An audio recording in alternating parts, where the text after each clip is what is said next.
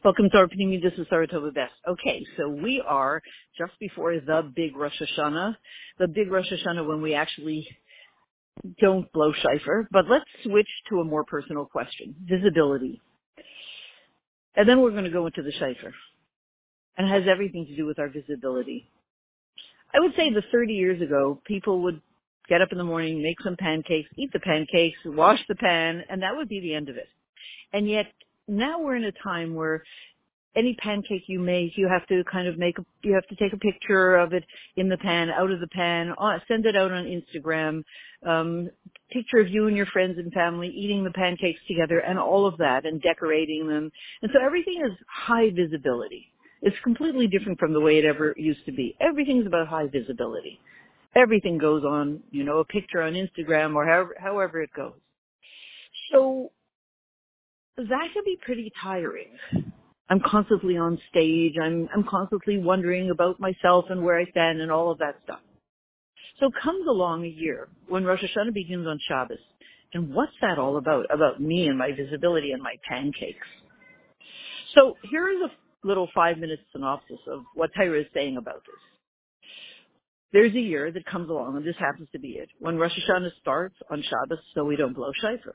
And the halacha is that we don't blow shofar because there's this guy, this fellow, who kind of didn't pull himself together to practice shofar the whole Elul. And then comes the day, the first day of Rosh Hashanah, happens to be Shabbos, and he takes the shofar and he go, he forgets that it's Shabbos because he's so out of sorts about, oh no, how do I know I got my shofar blowing right? So he runs to his neighbor and he says, help me figure it, you know, show me if I'm doing it right. Oh no, wow, I carried on Shabbos. Oops. So in order to make sure that he doesn't make a mistake and carry on Shabbos, we don't blow shofar the first, when it comes out on Shabbos. Sounds okay. And it's really true. Sounds okay. Except Chassidus comes along, Pnimiyus HaTorah comes along, especially the, the Rev Rashab in Tav Reish Samach Vav, a monumental work of revelation of deep Chassidus, Tav Reish Samach Vav in, mm, in 1906. And he explains that he brings up a really very powerful question. what does shofar do? What does shofar do? What does it accomplish? Well, among other things, the most important is God, Hashem, wants to be king over the whole world. And so, his desire to do it is intense. It's everything. In fact, he created a world. He once was the king, only Ein Od Milvado, only infinite light, or Ein Sof and he made a decision with our consultation. He made a decision to create a world and then said, and I want to be king over this entire world. Would have been easier the first way. Just be Ein Od Milvado. There's nothing but you. But to create a world and then say, and now I want to be king over this world. That's what happened. But God, Hashem's desire to be king over this world is very intense. It's his everything. And yet, that's the good news. The tough news is that desire is deep within him, hidden among the crevices and folds of the one's internal, right? Deep within his very pnimiyus is buried that intense desire to be king over the world for another year. So by the way, when we blow shofar, we say and and and Hashem says tamlichuni that uh, imru Malchus kedei shetamlichuni Alechem, say Malchus in front of me and blow the shofar so I should be king over you. That's all happening. That's all happening. But it, and his desire is very deep.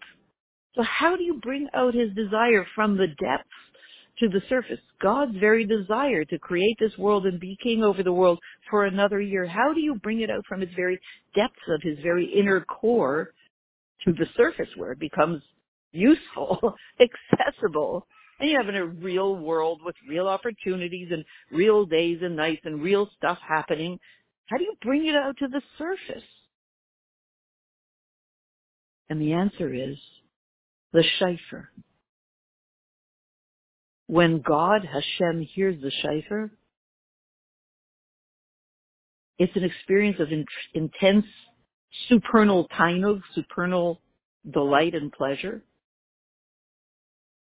and the sound of the shofar and the energy of the shofar touches that place in him, that place of taanug, of divine pleasure, and that place at which he wants to be king for another year, that is all touched, aroused in him by the shofar. And the whole thing happens as a result of the shofar. So, I'm going to leave you on a cliffhanger. But what do we do this year? The whole thing won't happen? No, we're not going to blow shofar the first day. Rosh Hashanah starts, the year starts, and there's no shofar. That's, that's crazy. What are we going to do? And, and why are we not going to do it? For this guy? For this called kal shebekalim, this simple guy who didn't practice blowing shofar, and just in case he forgets and he carries on Shabbos, we are going to upset the whole cosmic plan of God wanting to be king and being aroused to be king through the shofar, and we're not going to blow shofar? What in the world is that about? So we're going to give the answer. We're going to leave you on a cliffhanger. We'll leave you on a cliffhanger, but we're going to just add two more points because remember we're talking about visibility. It's got to be that the way it looks is not quite the way we're getting it. And if you ask around, people will say, don't worry. The cosmic plan is not being up, upset and disturbed. It's all happening this year. Guess what?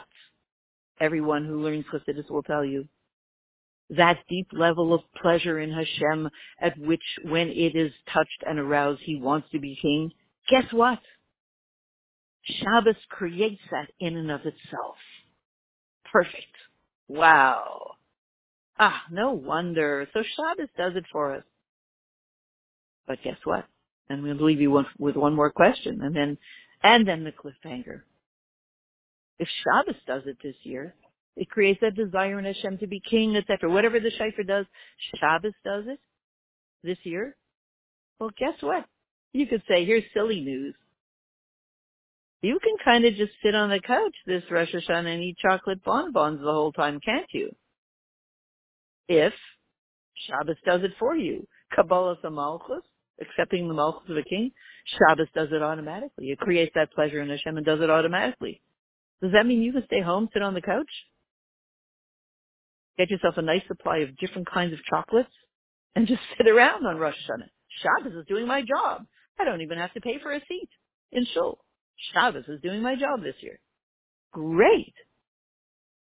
Is that the answer? And that's why really it's not about this fellow who forgets and carries the shofar. I mean, that's part, that's the halacha. But it's really on a deeper level more about, well, Shabbos is doing the job. Don't worry about it. You can stay home. Well, obviously not. And we're going to leave you on this cliffhanger. Because Rosh Hashanah is all about Avaida from us. Hashem reaches out to us and says, I am begging you to make me king over you and the world. It's your Avaida. It's your job. I don't make myself king, says Hashem. I decided that I will not. You will make me king. I will ask you to make me king. The whole thing depends on your Avaida on Rosh Hashanah. So skip the chocolate bonbons on the couch on at home on Rosh Hashanah. It's not going to be done only automatically by Shabbos. There's a whole Avaida, an entirely different frequency of Avaida, not the old, old visibility one, you know, the pancakes thing with this Instagram, a whole new frequency of a much more elevated way of serving Hashem, of, of, of relating to life and the world and God and truth is being ushered in this year through the first day when we don't blush shofar. And so the question is, what's that all about? And that's the cliffhanger that I promised. We're going to do that in the second audio. What exactly is all of that about? Until then, That'll be in a couple of minutes, the next audio. And until then, wishing everybody a beautifully luminous year, one in which our visibility issue, our pancakes issue gets solved and moves us up to an incredibly high frequency. See you on the next audio. May we find ourselves in the base of English Shlishi immediately now.